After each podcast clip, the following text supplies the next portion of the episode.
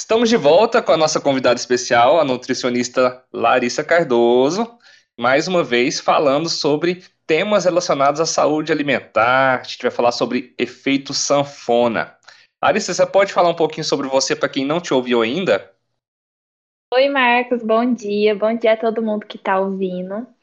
É, como ele já disse, né, meu nome é Larissa, sou nutricionista, sou formada aqui pela Universidade Federal de Berlândia e atuo é, como, atualmente né, como, com nutrição comportamental, que é uma área nova aí da nutrição, então me especializei, mas também eu atendo a parte clínica e a parte esportiva.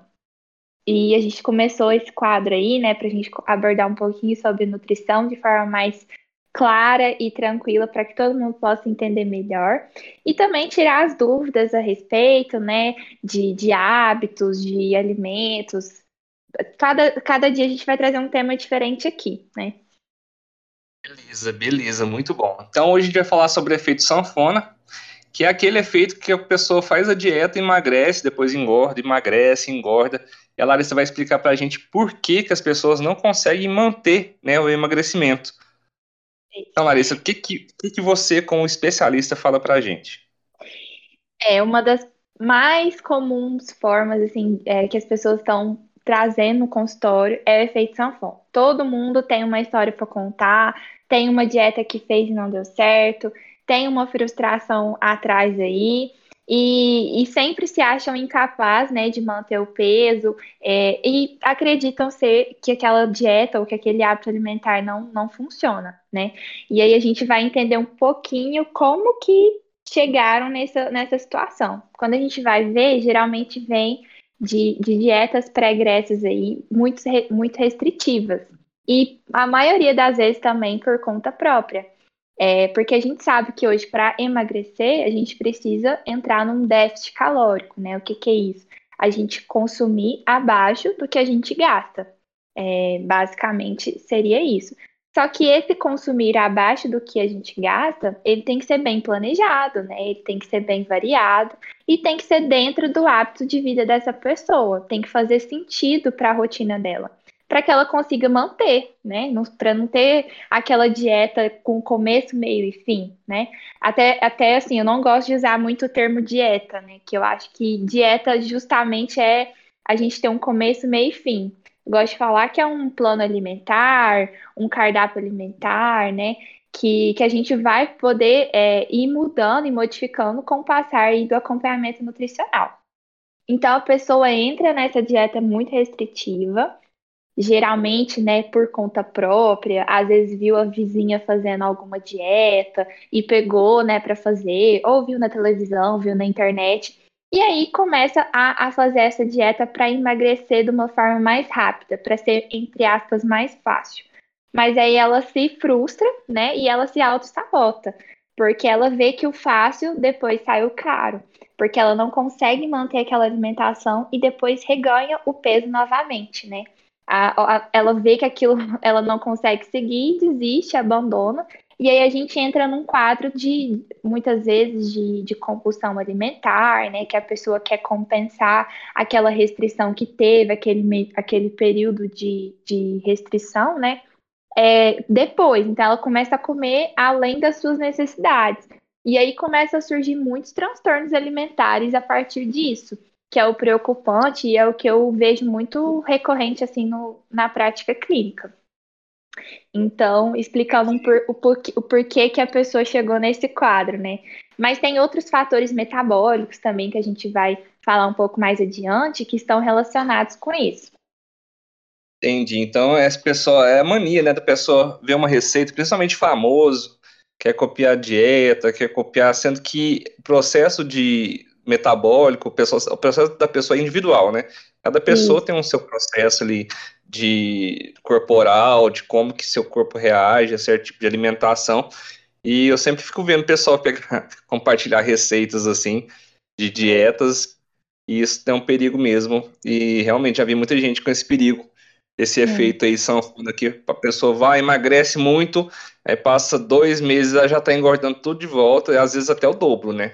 Exatamente. Exatamente. E é isso mesmo, é o dobro mesmo, porque se a gente pensar que ela emagreceu muito rápido aí em um mês, né? Ah, vamos pensar que ela emagreceu 5 quilos nesse um mês. Certamente esses 5 quilos não foram só gordura corporal, né? A gente tem aí, às vezes, um quadro de desidratação, de perda de musculatura, porque certamente os macronutrientes não foram ajustados, né? Então ela pode perder músculo, ela pode perder água também. Então, assim, ela perdeu peso na balança, mas esse peso não significa que é um emagrecimento. Ela, às vezes, a maioria das vezes, ela não perdeu gordura né? Porque uhum. é um uhum. período muito, muito é, pequeno para que ocorra essa oxidação, né? Essa via metabólica de oxidação de gorduras. Então, se a gente for pegar é, assim, no, na bioquímica mesmo, aí quem é da área da saúde lembra, ciclo de Krebs, é, é muito, acontece vários processos para que essa gordura seja metabolizada e usada como fonte de gordura. E isso não acontece tão rápido assim tá? E a gente vai ver que é evolutivo. Então, isso faz parte da nossa carga genética. A gente já traz isso, né? Que é, o corpo foi feito para estocar. Então, se ele vê que a pessoa está é, restringindo, ele vai entender que está em escassez e vai mudar a forma de metabolização. Então ele, ele entende, opa, peraí, essa pessoa está em perigo, está acontecendo alguma coisa, a gente tem que mudar aqui a, a forma de uso de energia. E aí, em vez de, de usar né, essa gordura como fonte de energia, ela vai, vai acontecer o contrário, ela vai ser estocada para ela usar né, depois. Que é a, a, forma, a forma evolutiva aí da nossa genética. Se a gente for pegar os homens das cavernas, acontecia isso. A gente tinha que. A gente não sabia quando ia ter comida é, vivia em escassez, a gente tinha que caçar, né, todos os processos aí. Então, o corpo ele foi treinado para isso, para que a gente reserve para quando tiver escassez a gente use. E, é, as e pessoas não têm noção, né? Porque essa questão dos homens das cavernas assim, foram muito mais tempo que a gente existe, né? Como Homo sapiens, assim. Sim. Foi muito mais tempo a evolução ali deles, vamos supor, foram milhões de anos para chegar nesse ponto que a gente está hoje. E a gente tá como Homo sapiens moderno, né, da revolução agrícola, que foi quando a gente uhum. começou a fazer coletar e começou a, a domesticar a planta e para a gente estar tá se alimentando, é muito recente, é muito recente. Muito recente, exatamente. A partir do momento que o homem começou a cultivar seu próprio alimento, a, a entender, né, a diversificar também as formas de alimentação, porque antigamente era predominantemente carnívoros, né? É, depois a gente começou a cultivar os alimentos, a abrir mais a, a variedade, e isso também foi, isso é recente, né? Isso foi adaptando com o passar do tempo, mas é recente. Então, tem, tem toda uma história genética que a gente carrega, né, evolutiva. E que isso sim influencia até os dias de hoje, metabolicamente falando. Eu até aconselho o pessoal do Sapiens, esse livro é muito bom. Sim, Ele muito bom. Da Revolução fala. Agrícola e que ela afetou na nossa nutrição, acho muito interessante. É ótimo esse livro, recomendo também. É, e lá fala, fala, assim, não só dessa parte, né, nutricional, mas é, aborda é, esse tema no, no livro todo, assim, né? Ele vai contextualizando uhum. e vai mostrando cada fase, bem bacana. É, uhum. É, e falando nessa adaptação também, né, como eu comentei, é, explicar também é, essa parte de composição corporal. Ah, Larissa, mas tá, eu perdi peso na balança, eu queria chegar nos 70 quilos, consegui. Mas por que, que a gente fala que é o perder peso a todo custo, ele não vale a pena? É, porque a gente vai perder massa muscular. E a gente tem que entender que massa muscular é sinônimo de saúde. Ah, mas eu quero ganhar massa muscular para ficar com shape bonito, ficar musculoso. Faz parte também, tem a parte estética, mas a gente tem que lembrar, principalmente nesse tempo de pandemia, o tanto que está sendo valorizado a gente ter uma composição corporal saudável, né? Que a gente viu até casos de pessoas que, que foram internadas, que passaram pelo Covid e que conseguiram, né, lutar contra a doença por ter massa muscular, para conseguir uhum. ficar internado, para conseguir ficar, né, passar por todo o tratamento, é, porque metabolicamente é um tecido muito ativo. Então, ele nos ajuda aí a controlar a inflamação, ele é preventivo, né, para várias situações, para medicação e até mesmo pro, pro, para internação, né? A gente vê que o paciente ele entra em estado crítico quando começa a depletar musculatura. Então, por isso que eu, eu uhum. bato tanto na tecla do emagrecimento, mas um emagrecimento saudável, com a composição corporal preservada, principalmente musculatura. E é tão sofrido a gente ganhar, né? Eu falo assim que a gente demora uns três meses para construir aí uma fibra muscular, uma composição boa, e aí se a gente fica uma semana sem adequar a dieta ou restringindo demais, a gente perde muito fácil. Então eu sempre bato na tecla para a gente olhar e, e avaliar esse emagrecimento, como que ele foi, né? Se teve um prejuízo aí nessa musculatura ou não. É, é isso é muito importante pessoas não dão conta disso. É. E assim, eu entendo que, que é difícil mesmo a gente entender o corpo como um, um todo, assim, né? Ai, mas é, é, o emagrecimento é no peso, mas como assim eu tenho que manter a massa muscular, né? Eu quero emagrecer, eu não quero ficar mais pesado. Mas a gente tem que ir orientando, né? E a gente está aqui para isso também, né? Quem tiver dúvidas também pode ir mandando, né, Marcos? A gente vai tirando aqui. É. Só mandando as dúvidas. E aí eu tinha falado também da questão de adaptação, né, da alimentação. Uhum. É, e é, isso, é, é, isso a gente faz é, dentro da consulta mesmo, a gente faz toda uma orientação para ver o hábito alimentar de cada um.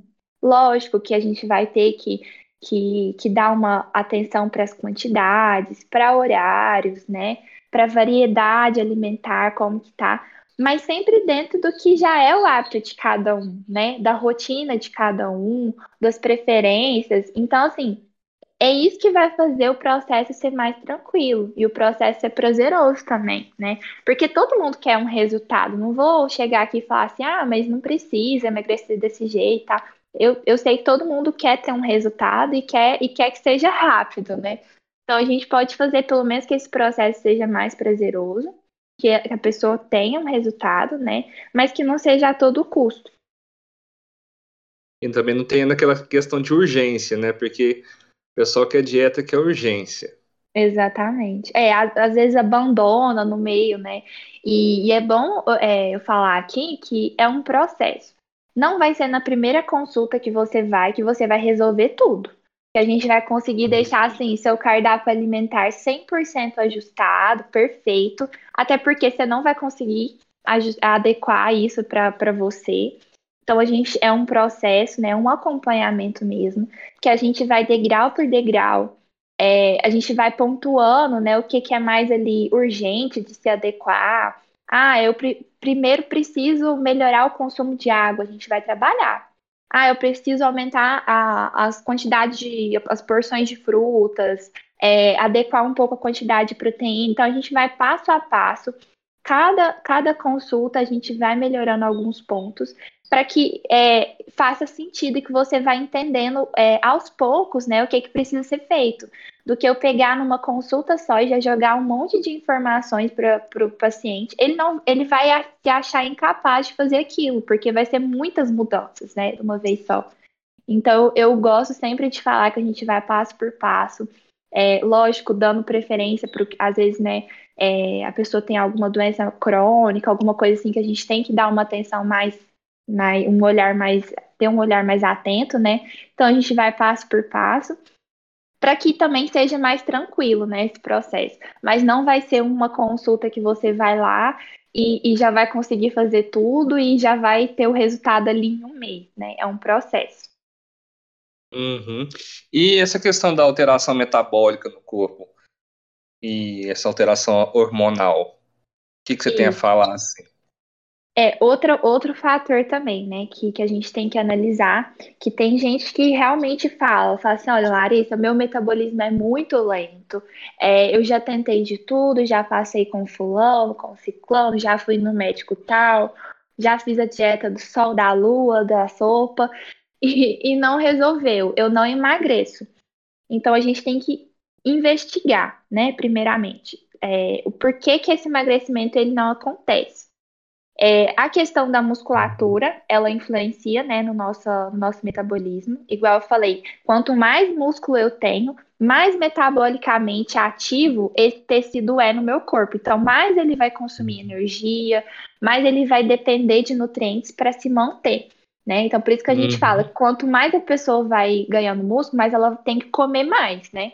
E é isso que eu quero. Uhum. A gente uhum. quer sempre aumentar as quantidades é, que a pessoa está ingerindo. Né? É isso que eu falo que é evoluir dieta. Eu falo para todo mundo, falo assim, olha, mês que vem a gente vai evoluir isso. Que é justamente isso, a gente vai ganhando mais musculatura, a gente vai evoluindo mais a dieta, porque o nosso metabolismo ele vai se acelerando, né? Assim, uhum. mais, nos termos mais comuns, é isso. Mas lógico que a gente tem que ter um olhar atento para a questão hormonal, né? Investigar aí se está tendo alguma deficiência. Isso vai ser feito com o médico, a gente orienta é, a procura também de um médico, um endócrino, um metabologista. A gente vê que realmente está é, tá tendo uma alteração ali hormonal. Então, eu acho super importante esse trabalho multiprofissional. Eu acho que, que para ambas as partes, para o paciente, é super benéfico, para mim, como nutricionista, para o médico também que atende, eu acho que tudo vai andando é, com mais facilidade e as pecinhas vão se encaixando. Então, eu acho super válido a gente ter também esse olhar multiprofissional. Com o psicólogo também, eu que trabalho muito a questão de comportamento alimentar. Então, assim, eu sempre gosto de andar lado a lado com essa equipe. É muito e... legal, porque as, às vezes o hábito da pessoa também, né, a dificuldade de manter esse hábito tem tudo a ver com o comportamento alimentar dela. Sim, e tem coisas que, que eu não vou conseguir é, aprofundar, que, que já é a parte da psicologia, né? Eu falo para, uhum. assim, tem gente que confunde às vezes, né? Vai na consulta achando que vai ter um atendimento psicológico, ah, porque ela trabalha comportamento alimentar. E não, gente, não é isso. É, eu vou trabalhar com questões, é, com questões emocionais ligadas à alimentação mas todo tratamento ele é feito com o psicólogo, tá? É o psicólogo que é, é o psicólogo que vai fazer todo o manejo é, emocional disso tudo. E eu vou entrar com a parte alimentar, né? Então, muitas das vezes a gente tem, né, é, um contato com o psicólogo e ele orienta. Ele fala, olha, Larissa, essa pessoa tá tendo um transtorno tal, a gente vai ter que ir mais devagar, ou vai ter que mudar isso ou aquilo, para a gente ter é, uma melhora significativa também na parte emocional, lá com o psicólogo. E que às vezes está tendo reflexo, né, que a gente só vai enxergar o físico, que é o corpo, ou uh, o fato de se alimentar. Então, eu uhum. deixo bem claro que, que são, assim, duas vertentes bem diferentes, mas que a gente trabalha muito bem junto. Acho que faz todo sentido. Ah, muito bom, muito bom. Porque às vezes é, tem um trauma da pessoa que é bem pessoal dela, que pode influenciar na alimentação, mas aí o psicólogo tem que orientar, sim, né? Sim, porque eu não consigo acessar isso e eu nem posso, né? Eu nem tenho habilidades para isso. É, uhum. Às vezes a gente, a gente faz um recordatório, a gente faz uma anamnese, uma história clínica e assim, eu consigo perceber que tem coisas relacionadas, às vezes, com a infância ou com a vida adulta, às vezes de algum, é, alguma restrição que teve, né? Assim, com algum alimento, alguma questão. Mas assim, a gente só consegue pontuar. Mas quem vai fazer todo o tratamento e que vai aprofundar nisso e ter capacidade para isso é o psicólogo, né? Então, muitos pacientes às vezes é, começam a fazer tratamento comigo, né? Vão nutricionista procurando emagrecimento. Eu falo, falo assim, olha, a gente vai começar primeiro lá com o psicólogo, vai fazer as sessões, vai fazer todo o acompanhamento. Assim que ele me der o ok, a gente entra, tá? Porque às vezes a gente começar diretamente já lá na, na, na ferida aberta, né? Não funciona. Então, é. É, às vezes eu, a gente, ele vai procurando já a dieta, o profissional nutricionista, mas aí eu volto com ele, falo assim, olha, a gente vai começar diferente, a gente vai lá no psicólogo primeiro, ele vai fazer toda uma avaliação com você, você, me, você pode escolher o da sua preferência, me passa o contato que eu entro em contato com ele, a gente conversa, troca é, figurinha ali, né, ver o que, que pode ser feito, e ele vai me passando as orientações da parte psicológica. E aí a gente vai conseguir trabalhar da melhor forma possível. Então, assim, a gente tem, eu tenho a capacidade de identificar, né, é, essas necessidades, mas nunca de tratar e de acompanhar. Uhum, isso é verdade. Então a gente tem que entender que esse tratamento multiprofissional é necessário mesmo. É algo uhum. necessário para você ter um bom rendimento ali no seu tratamento também nutricional, é. né? E às vezes as pessoas e... têm um, só, só complementando, uma resistência, né? É, e a hora, que, e a uhum. hora que, que, que consegue, nossa, ver o tanto que flui e ver que realmente era isso que faltava, que era isso que batia na trave ali durante todo esse tempo que dificultava, né? Ah, eu, faz, eu fiz tanto, eu fui em tantas pessoas e tal, e não conseguia sair do lugar. E, e, fica batendo realmente na trave. E a hora que a gente abre esse leque né, de, de, de equipe, de tratamentos, a pessoa consegue conseguir seguir em diante, né, e ter resultados. Sim, sim, é verdade, isso é verdade. E essa questão, assim, fala um pouquinho mais essa dificuldade das pessoas de ter essa constância no, na questão das dietas, sim. alimentação. É, a constância eu falo que, que é um hábito, né? É, e esse hábito ele, ele tem que ser construído. Só que para a gente construir um hábito, a gente tem que ir por partes, igual eu falei, né? Ele tem, a gente tem vários. É, eu falo que a gente tem que ter uma meta, né? E a gente tem que é, deixar essa meta bem específica para esse hábito ir ser, indo sendo construído. Mas a constância ela tem que fazer sentido para a pessoa, né? Então, é, tem que ser dentro do, do, hábito dela e da rotina. Então, não adianta eu pegar uma pessoa que come, come por exemplo, ah, ah, deixa eu pensar. Ah, pão francês, né? Come, come a vida inteira o pão francês. É um hábito dela, da família dela. Ela lembra do pai buscar o pão na padaria e chegar com ele quentinho todo dia de manhã. E eu, de repente, falo assim: não, você vai comer agora é a tapioca de manhã né? Então eu substituo um pão lá que ela amava quentinho com manteiga e coloco uma tapioca que é dura, é, que não faz parte do, da cultura alimentar dela, né? Da, da gente aqui do mineiro, né? Que chegou faz pouco tempo a tapioca. E aí eu substituo uhum. isso que, e não faz sentido nenhum para ela, sabe? Ela tem que aprender a gostar, aprender a fazer coisa diferente com ela. Então isso, isso não vai ter constância. Tá? É, um, é um, uhum. um exemplo assim básico, né? Então, caloricamente, a gente comparar o pão com a tapioca são a mesma coisa, tá?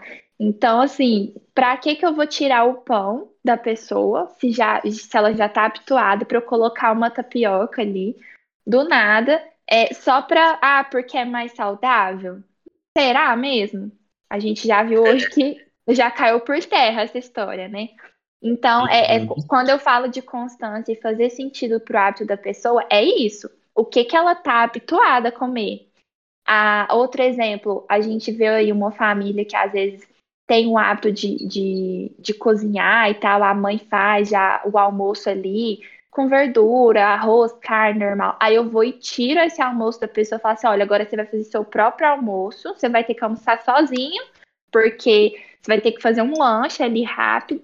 E aí eu substituo esse almoço por um sanduíche natural ou por, sei lá, uma panqueca, entendeu? Então não faz sentido, porque ele está acostumado a sentar para almoçar com toda a família, a mãe que prepara o almoço. Então, assim, isso, gente, é, se alimentar é um hábito social também. A gente não pode, uhum. sabe, separar as coisas.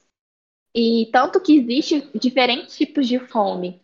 Existe fome emocional, fome é, é, social, fome habitual, fisiológica. Então, assim, se existe todos esses tipos de fome, existem vários tipos de se alimentar diferente. Então, eu não uhum. posso tirar a uhum. pessoa dessa, dessa rotina e desse hábito dela. E isso tudo, assim, pode parecer muito, muito bobo, muito simples, mas faz todo sentido, gente. A hora que, que a gente monta um cardápio com a pessoa, ela sentada na minha frente e eu falando, olha, o que, que você acha disso?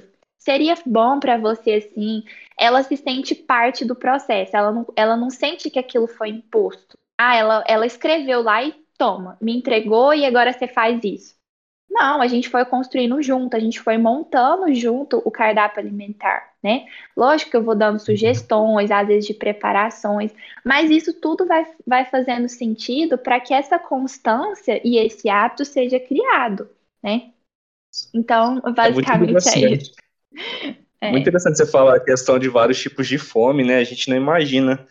Sim. Tanto é que eu fui ver isso, eu e a Larissa, a gente vai gravar um programa especial sobre nutrição e genética, e no meu exame genético fala sobre fome emocional, que eu tenho Sim. tendência a ter fome emocional. Aí é. eu falo assim, você tem uma lógica total, porque a, a, a questão emocional afeta muito a forma como eu me demais, alimento. Demais, demais. É, eu gosto muito de fazer um, é, um, um diário alimentar que chama. E, e, nesse diário, é, eu gosto sempre que as pessoas anotam ali o que, que comeu no dia, né? Antes da gente fazer consulta ou durante o acompanhamento. E sempre tem um campo ali que eu gosto de deixar para a pessoa escrever. Como que tá a emoção? Qual foi o sentimento naquela hora que, que comeu aquele alimento? É, o porquê, né, que, que ela comeu determinada, determinadas quantidades, que às vezes, né, foram maiores. O que que ela estava sentindo? O que que foi o, o, o sentimento naquele momento, né? Para que a gente entenda se essa fome, o que está sendo gatilho dessa fome emocional mesmo, né? E, e, faz todo sentido. A gente acha que fome é só a barriga roncar ali. Nananina, não, gente. Tem vários outros desejos. A mulher, por exemplo, quando tá é, com a TPM, basicamente fome emocional. A gente quer pegar um, um, um doce ali e, e, se sentir abraçada por aquele doce, sabe?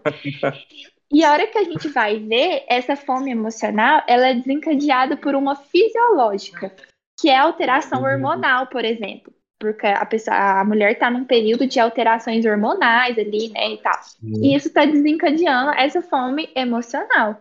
Então, assim, tem vários artigos muito legais que, que mostram é, como que a gente trabalha em cima dessa fome, né? Porque tem como a gente mudar o, o gatilho. Então, por exemplo, se você está tendo essa fome emocional, a gente pode pegar e ver o que, que pode ser feito para você mudar o foco né? O foco não ser a comida, mas o que, que eu posso incluir nesse momento para que você sinta esse prazer ou esse conforto de uma maneira diferente, né? Então a gente tem que ressignificar isso. Ah, isso é verdade, muito, muito interessante, tanto que as coisas é, hoje a ciência está evoluindo muito nesse sentido de porque as coisas estão sendo muito personalizadas, né? tem uma dieta específica para aquela pessoa, é, não é nada generalizado. Que bom que tá, né? Porque a gente tá Nossa, tá cansado daquela de gaveta lá. Nossa. Mas, mas é, eu falo assim que, que cada vez mais as pessoas estão buscando por, eu falo que é um serviço premium, né? Porque é isso mesmo que, que vai dar certo. Né? Quanto mais a gente uhum. personalizar, a gente não é indivíduos iguais. Cada um tem a sua realidade, tem a sua dor, tem a sua necessidade. Então, assim, não dá para padronizar, né? Por mais que a ciência, os protocolos tenham uma padronização, a gente não pode pegar isso e, e generalizar. A gente tem que pegar né, essa padronização e tentar colocar o mais dentro da, da necessidade da pessoa. Né? E assim é com a dieta. Eu falo assim: é, Pode parecer bobo, é, são alimentos, são quantidades, mas tem muito mais coisas relacionadas por trás disso, né? Não é só pegar, sentar e comer. Né? Tem toda um, uma emoção ali, um sentimento que, que levou aquela escolha, desde a compra do, de determinado alimento até o preparo e até o, o sentar na mesa. Então a gente tem que é, ter essa noção. Exatamente. E essa questão do comportamento alimentar, você pode falar para a gente, sim, de ser usado como ferramenta aí para esse controle? Sim. É, igual eu falei, é, o, o acompanhamento né, do comportamento, ele não vai ser de uma consulta só. Né? Então, o, o manejo vai ser feito ao longo desse, desse acompanhamento. Pode ser mais rápido, pode ser mais devagar, pode ter uma peri, periodios. Ai, gente, fica... um período mais diferente para cada pessoa, uhum. é, que vai depender de cada um. Mas basicamente é o que eu falei, né? Da gente é, tentar trazer mais próximo da realidade de cada um, ter essa equipe também é, multiprofissional, é, a gente personalizar o, o, mais assim próximo do que a pessoa quer, do que a pessoa faz, e também a gente deixar é, é, o paciente falar, né? Porque muitas vezes o, o que a gente planeja para ele não é o que ele deseja, né? Ah, a gente já planeja que aquela pessoa vai ganhar massa muscular, que ela vai fazer assim, assado. E às vezes não. O objetivo dela, às vezes, é só aprender a se alimentar melhor, é fazer uma reeducação alimentar. E consequência disso vai ser o físico, né? Mas às vezes não, ela não, não, te procura ali já com esse intuito do, do físico. Isso é muito bom, né? Uhum. Porque a base realmente deve ser a saúde e deve ser a, essa reeducação alimentar. Mas a, o comportamento alimentar, ele vai te ajudar a ter aderência, aquilo fazer sentido para você e ser tranquilo e prazeroso, que é o que a gente quer, né? Uhum. É muito interessante isso, muito interessante. Você quer deixar mais algum recado, alguma coisa pro pessoal sobre esse tema? Olha, gente, eu quero, sim, eu queria falar para todo mundo que às vezes é, teve uma experiência aí ruim com algum profissional, eu sei que assim a nutrição ela é muito nova e, e cada vez assim a gente está buscando melhorar esse atendimento, melhorar essas condutas. Então, assim, se você que está ouvindo teve uma experiência ruim com algum profissional, ficou um pouco traumatizado ou não se sentiu, né, é, apto para aquilo, que você dê uma segunda chance. Procure um outro profissional, é, pesquise bem antes é, a forma de trabalhar, a conduta que ele faz, se aquilo faz sentido para você, se é o que você está disposto a fazer. Por que, que eu estou falando isso? Porque hoje a gente tem vários profissionais com vários tipos de condutas. E não é que uma tá certa, outra tá errada. Não. É que cada, cada um vai, vai servir para um tipo de pessoa, né? Então, se atentar, não é porque a vizinha foi e deu certo para ela que seja melhor para você é, procurar mesmo antes de ir, entrar em contato, ver como que funciona, para que aquilo não seja traumático, né? É, e, e, que você realmente tenha resultados. Então, essa é o que eu queria dizer aqui, né? Para cada um, para dar uma segunda chance aí para quem teve algum, alguma experiência ruim e, e não desistir, né? Porque a gente quer estar tá ajudando aí cada vez mais pessoas, é um propósito que eu tenho foi a minha motivação por buscar né, essa profissão, atuar na área, foi isso. Então, é só um recadinho aí que eu senti aqui no coração de falar para quem está ouvindo. É muito bom, porque a gente precisa mudar essa cultura mesmo, né? De é. desistir, de ver que hoje em dia a gente tem uma gama de possibilidades e, e, e, tá não se culpar, né? É, porque às vezes a pessoa se culpa, ah, não, ah, eu não dou conta mesmo, é, eu não sirvo para isso, e, e, se culpa, e às vezes não é isso, é só porque não foi a, a, a conduta, o profissional, a forma de trabalhar ideal para você, às vezes seja para outra pessoa, né? Então, assim, não se culpar se às vezes não deu certo, não é por sua culpa. Às vezes, só procurar melhor outro tipo de profissional. É, com certeza. Vamos para as dúvidas do episódio anterior? Vamos sim. A gente tem a primeira dúvida da Maria de Fátima Fatinha, que ela quer saber uhum. a diferença entre massa e açúcar para quem é diabético. Ah, ótimo, é. é. Eu acho que eu tinha falado no post, no, no episódio passado, né? A gente fala muito massa, uhum. açúcar, e a gente tem que entender que tudo é massas, carboidratos, né? E açúcares são da mesma classe, né? Os dois vão fazer alteração ali glicêmica e vão ter alteração também de insulina, vão desencadear todo, toda essa, essa reação. Então, massa e açúcar são a mesma coisa, tá? Então, é, você que é diabético, às vezes só restringe alimentos doces, né? Achando que não pode, mas carboidratos, principalmente os refinados, né? Eles também são açúcares. Então, eles são uhum. metabolizados aí da mesma forma, tá? É, e eu até tinha falado, né, que, que uma opção aí de, de incluir para essas pessoas massas e carboidratos é a gente aumentar, às vezes, consumi-los com algum produto, algum alimento com fibra, né? Que a gente acaba reduzindo aí o tempo de absorção e esse pico de glicose que a gente tem no sangue. Então, a gente consumir aí é, algum alimento mais fibroso, uma fruta, por exemplo, com esse alimento que às vezes você quer, que tem mais açúcar, né? A gente diminui essa, esse pico de, de glicose no sangue. É muito bom, então. Eu sou diabético e para mim é muito bom é, saber é. isso, para mim poder é. né, melhorar a minha alimentação. Exatamente, eu e... falo que é só, é só a gente organizar que dá, dá certo. Sim. A Irma, ela até brincou aqui, ela tomar iogurte é o mesmo comportamento do Danoninho, né? Que você falou lá da lembrança, sim. lá do Sim, sim. É, não, gente, eu, eu, eu tinha falado da, do paladar infantil, né, no podcast Isso. passado. Mas não, o, eu, eu falei do, do Danoninho, por exemplo, mas é quando a pessoa é específico. Por exemplo, ah, tem que ser o danoninho de morango lá, porque na minha infância eu, eu não.